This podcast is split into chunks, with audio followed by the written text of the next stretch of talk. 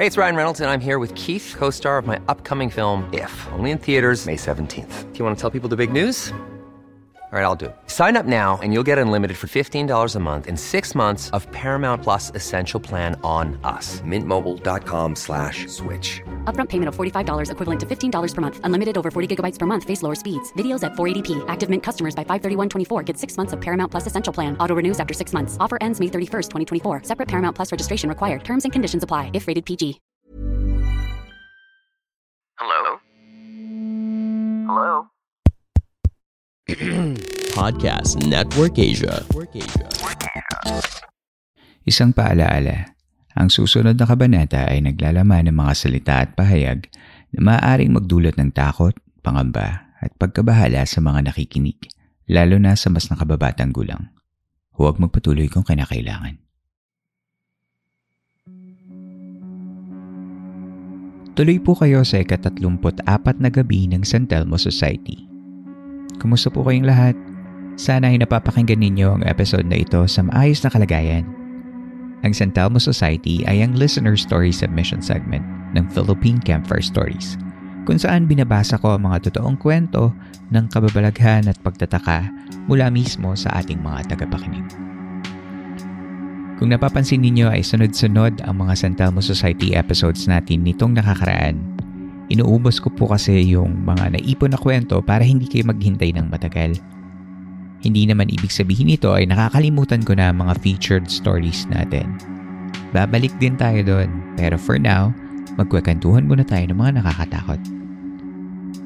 Para ngayong gabi, dalawang kwento na naman ang hatid sa atin ng mga kasama natin sa campsite. Sana ay nasa komportable kang lugar. Iwan mo muna mga problema sa labas at sama-sama nating pakinggan ang kwento ni Je.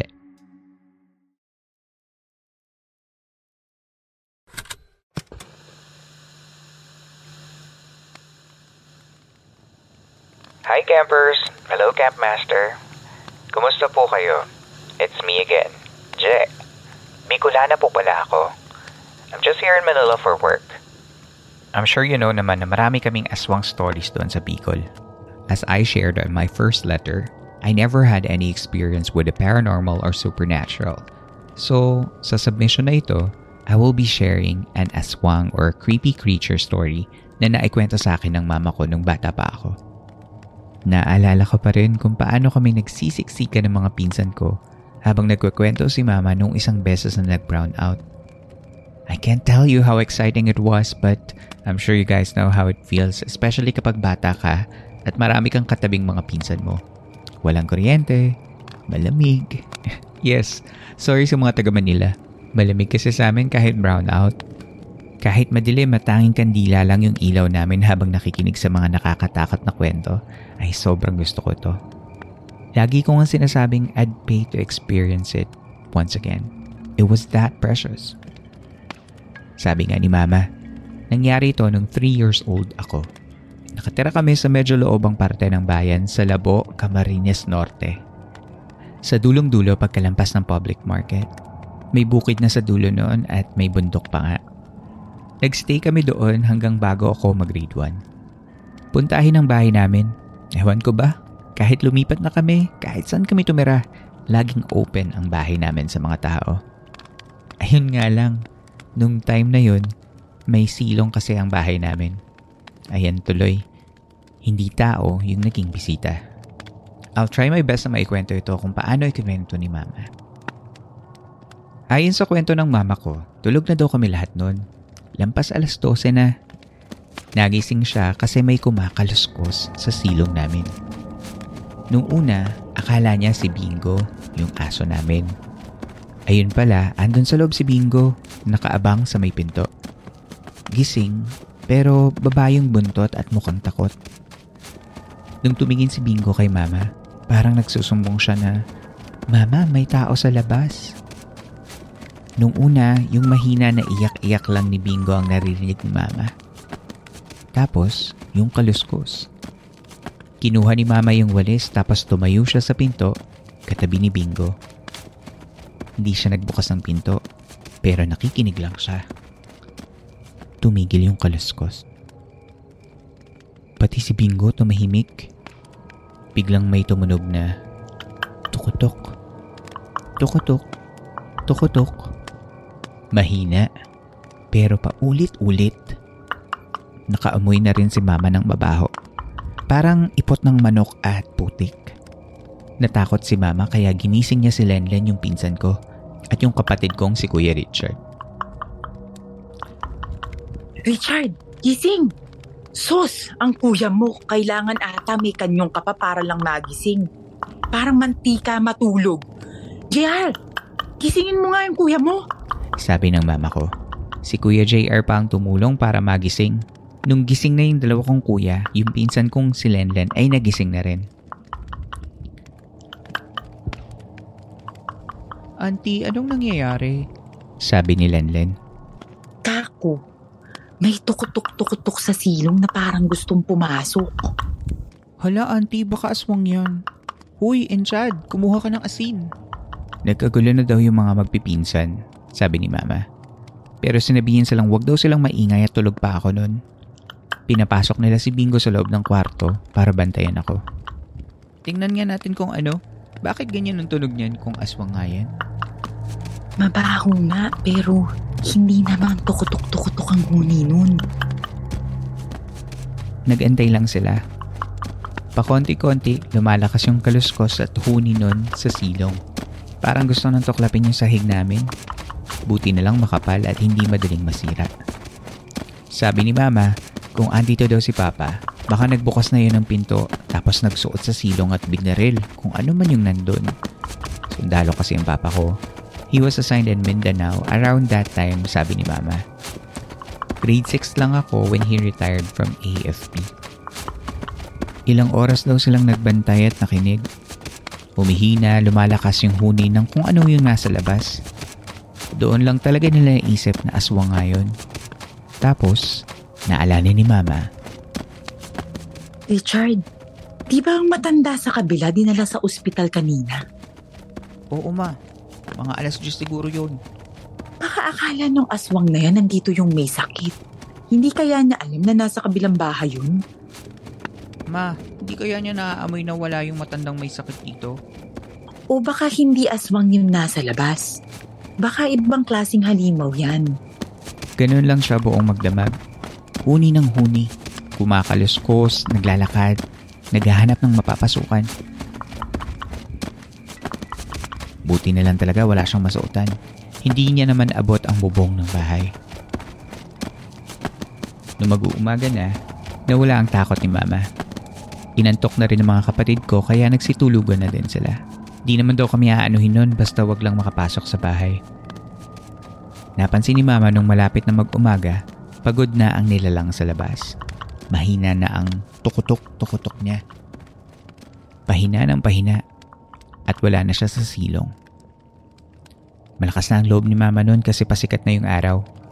Pagsilip niya sa labas, andun ang nilalang sa balkon namin. Nakakasuka daw ang amoy.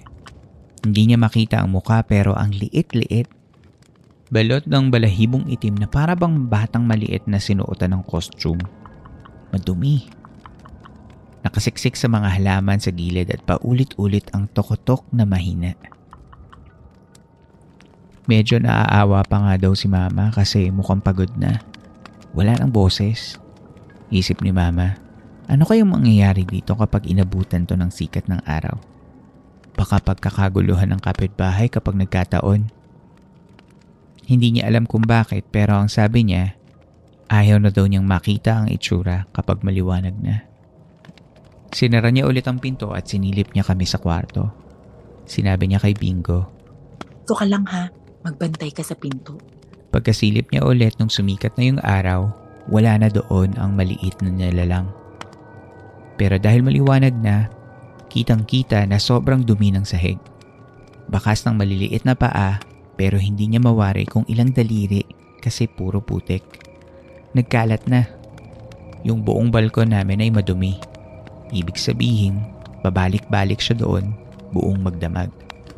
Pati sa may pinto, andun din ang bakas. Trinace pa ni Mama ang bakas mula sa sahig namin hanggang sa maliliit na hagdan at sa silong. Umikot pala ang nilalang na yon sa palibot ng bahay namin mula sa silong papunta na doon sa malapit na sa palayan. Pagkatapos naman ng bukid ay bundok na. Ay, salamat umuwi na. Salamat sa Diyos at hindi kami napano ng mga bata. My mama said it emitted a sound, tukutok, tukutok. Doon kinuha yung tawag mismo sa nilalang na yon. Siguro uri siya ng aswang. I wouldn't know. I did some research about it way back pero wala akong masyadong makuha sa local lore sa amin. Sa kwento-kwento ng mga matatanda, it's called Urokotok or Ulukotok. Forgive me guys, medyo matagal na rin kasi talaga at bata pa ako when I heard about it kaya sorry kung may mga mali ako ha. Ang sabi ng mga taga sa amin, maliit na creature daw yon na nakatira sa bundok. At sabi pa, they don't actually harm or eat people pero they might do so if wala na silang makain sa gubat. Sabi rin ng iba, nagbabantay daw ang mga iyon ng mga ginto o mina sa bundok. Kapag bumababa na daw ang mga iyon ay naghahanap na talaga ng makakain. Apparently that time, kahit malayo, naaamoy niya at nalalaman na mayroong may sakit sa lugar namin kaya hinanap niya. Wrong house nga lang ang napuntahan niya. Or siguro, alam niya na andoon sa kabilang bahay pero since umalis nga doon yung may sakit, the Ulukotok tried its luck sa bahay namin. Convenient pa sa kanya kasi sa liit niya, kasyang kasya siya sa silong ng bahay namin. They said na nasa 1 to 2 feet daw ang taas ng Ulukotok pero no one was able to tell what they actually look like. Basta maliit daw at mahaba-haba ang balahibo. I even tried googling about it pero wala talaga. But I swear this is the true story. If I could only bring you guys doon sa lugar namin dati para may magkwento sa inyo about this creature, I'd gladly do so kasi curious pa rin ako hanggang ngayon. Or ipapakwento ko kay mama ulit sa harap nyo. Naikwento pa raw ni mama sa mga kapitbahay kaya sinabihan niya na buti na lang daw hindi niya nilapitan kasi kahit maliit yun, nakakatakot pa rin. Buti na lang rin daw nakauwi pa sa bundok kasi kung nagkataon, pagkakagulahan yun at baka kung ano pa ang gawin ng mga tao. Kung mapatay man niyon, hindi nila alam kung paano yung ganti sa mga tao doon. And that's it campers. Sorry kung hindi siya super creepy tulad ng ibang aswang stories. Pero I hope na enjoy nyo at may nalaman kayo about sa kakaibang creature na ito. Every time I would remember this story, pumapasok sa isip ko yung leprechaun. Siguro ayun yung tamer na version sa lugar namin. Hindi nga lang gano'n ang itsura. If may listeners from Bicol na kagaya ko at may alam kayo about this, I'm begging you, share naman. Thank you again, Camp Master, for taking time to read my super long story. This isn't going to be the last. Ingat kayo guys, and always pray.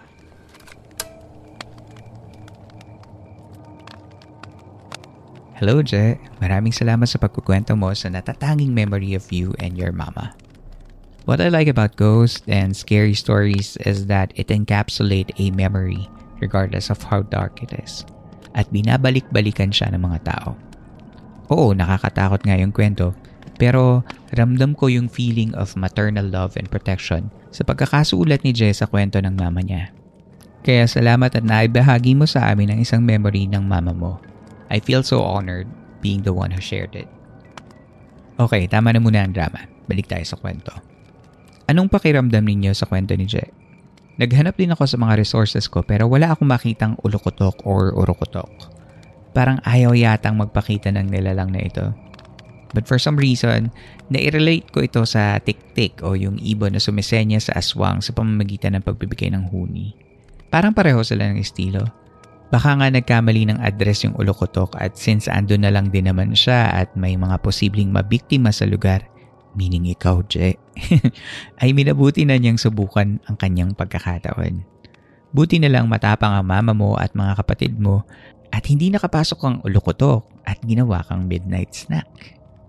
Good job din si Bingo kasi alert siya nung gabing yun. Sa mga campers natin na taga Bicol o may kilalang Bicolano, baka may alam kayo tungkol sa creature na na-describe sa kwento. Share nyo naman para sa dagdag na kaalaman. Salamat ulit, Je.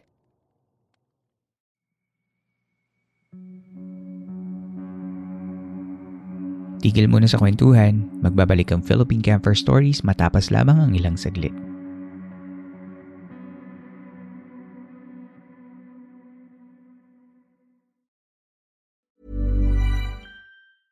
I'm Sandra, and I'm just the professional your small business was looking for. But you didn't hire me because you didn't use LinkedIn jobs. LinkedIn has professionals you can't find anywhere else, including those who aren't actively looking for a new job but might be open to the perfect role, like me. In a given month, over 70% of LinkedIn users don't visit other leading job sites. So if you're not looking on LinkedIn, you'll miss out on great candidates like Sandra. Start hiring professionals like a professional. Post your free job on linkedin.com/people today. Hey, it's Ryan Reynolds, and I'm here with Keith, co star of my upcoming film, If, only in theaters, May 17th. Do you want to tell people the big news? All right, I'll do it. Sign up now and you'll get unlimited for $15 a month and six months of Paramount Plus Essential Plan on us. Mintmobile.com slash switch. Upfront payment of $45 equivalent to $15 per month. Unlimited over 40 gigabytes per month. Face lower speeds. Videos at 480p. Active Mint customers by 531.24 get six months of Paramount Plus Essential Plan. Auto renews after six months. Offer ends May 31st, 2024. Separate Paramount Plus registration required. Terms and conditions apply if rated PG.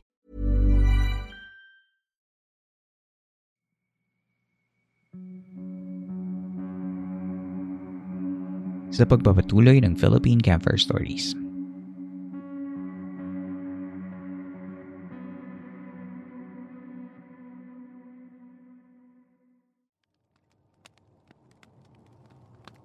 Ang susunod na kwento ay mula sa suki ng campsite na si Tim. Pakinggan natin ang kwento niya tungkol sa duwende.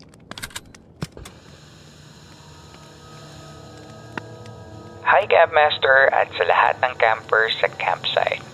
It's your girl, Mimi.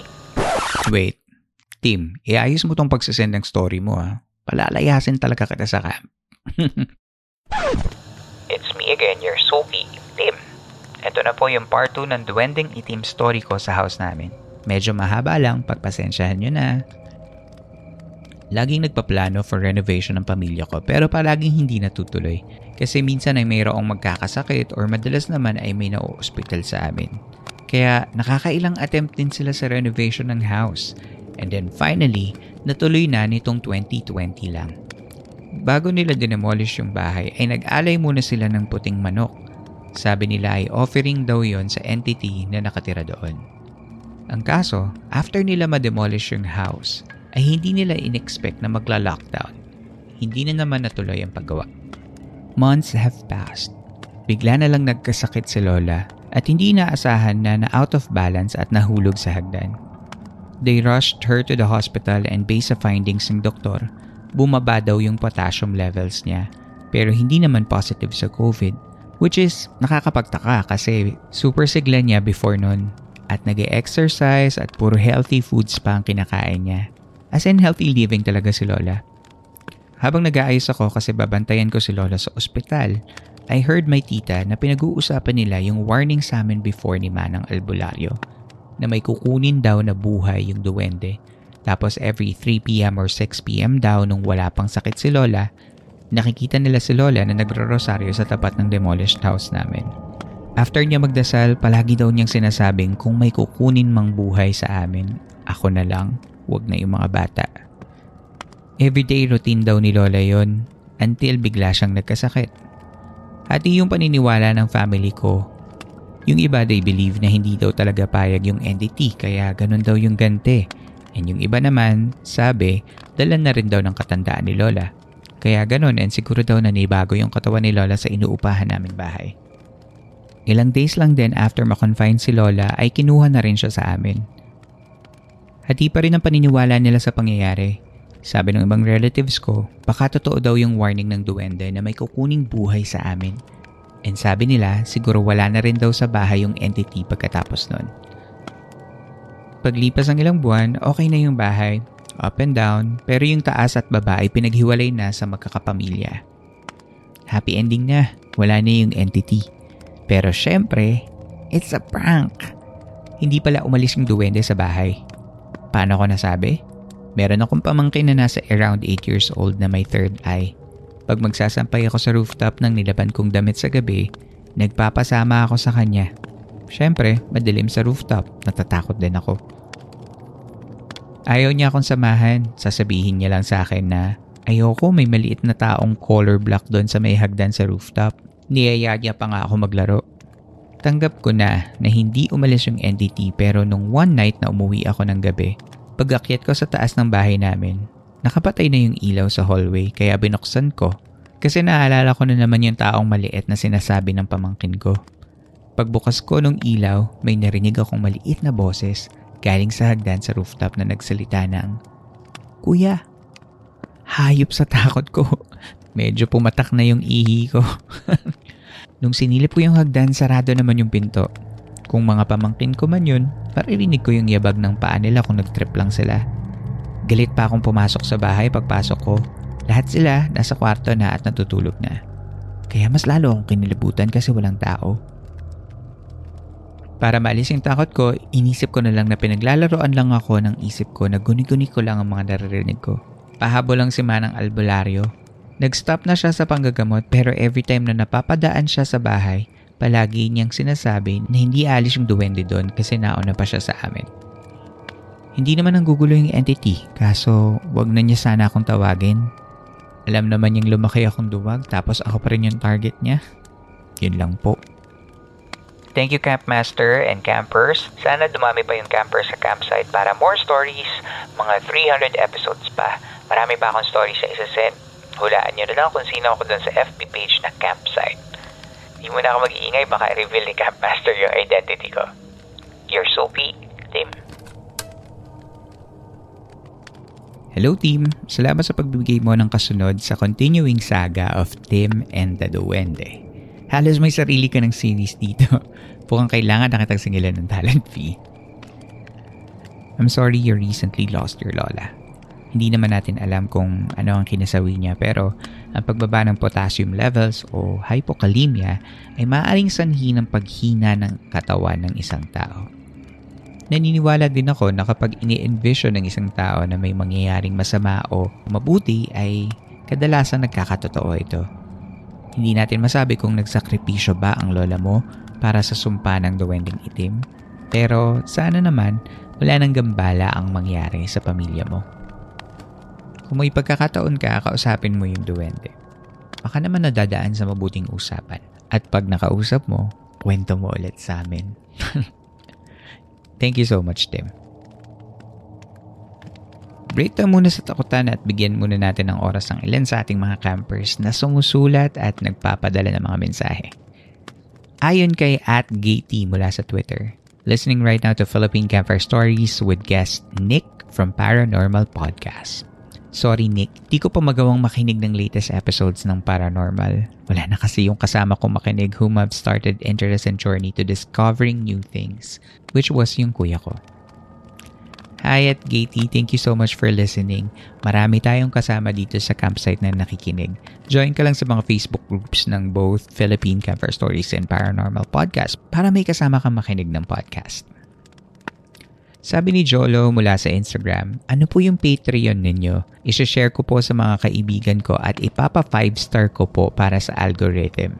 Wala po kaming PayPal na mga katrabaho ko. Kaso hahanap po kami ng paraan para makasuporta ba? Kasi emo podcast lagi namin pinapakinggan dito sa construction site habang nagkakape. Maraming salamat Jolo. Ang Patreon natin ay patreon.com slash campfirestoriesph. Kung di man kayo makasuporta doon, okay lang. I-share nyo lang po ang podcast natin para mas marami pa tayong makapakinig. At huwag niyong kalimutang i-rate tayo sa Facebook at sa mga paborito niyong podcast platforms. Sa isang message, may nagsabi sa akin pero hindi ko nakuha yung name niya. Sabi niya, Hello Campfire Master, I'm an avid listener of your podcast. Can you do an episode about the Manila Film Center tragedy? I found some video clips of the tragedy from a documentary entitled Signed Lino Broca.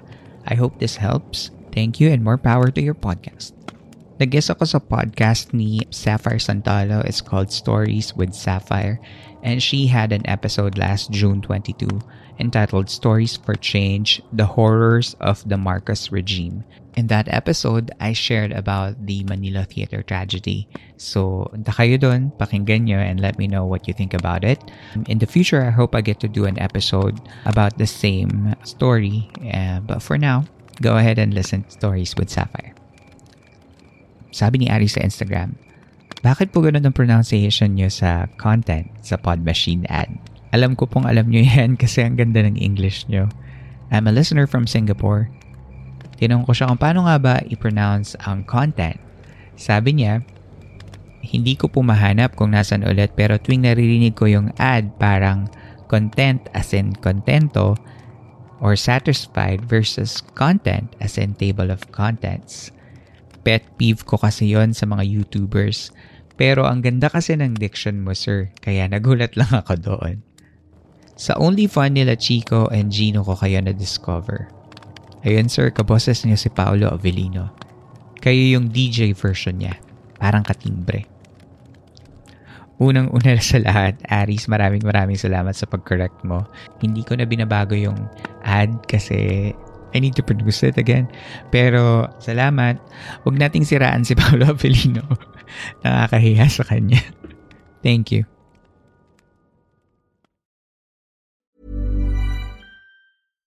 Hi, I'm Daniel, founder of Pretty Litter. Cats and cat owners deserve better than any old fashioned litter. That's why I teamed up with scientists and veterinarians to create Pretty Litter. Its innovative crystal formula has superior odor control and weighs up to 80% less than clay litter.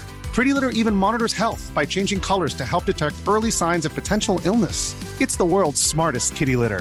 Go to prettylitter.com and use code ACAST for 20% off your first order and a free cat toy. Terms and conditions apply. See site for details.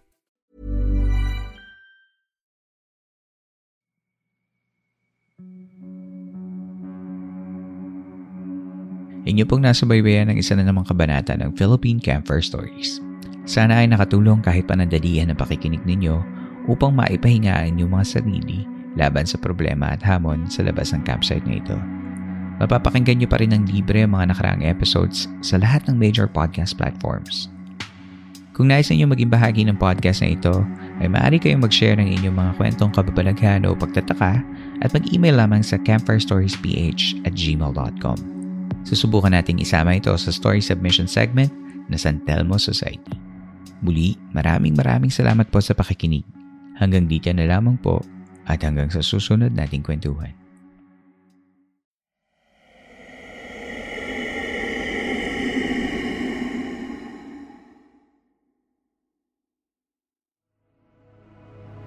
This podcast episode is based on or is inspired by true events.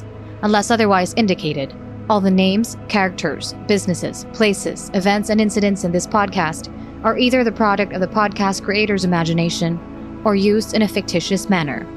Any resemblance to actual persons, living or dead, or actual events is purely coincidental.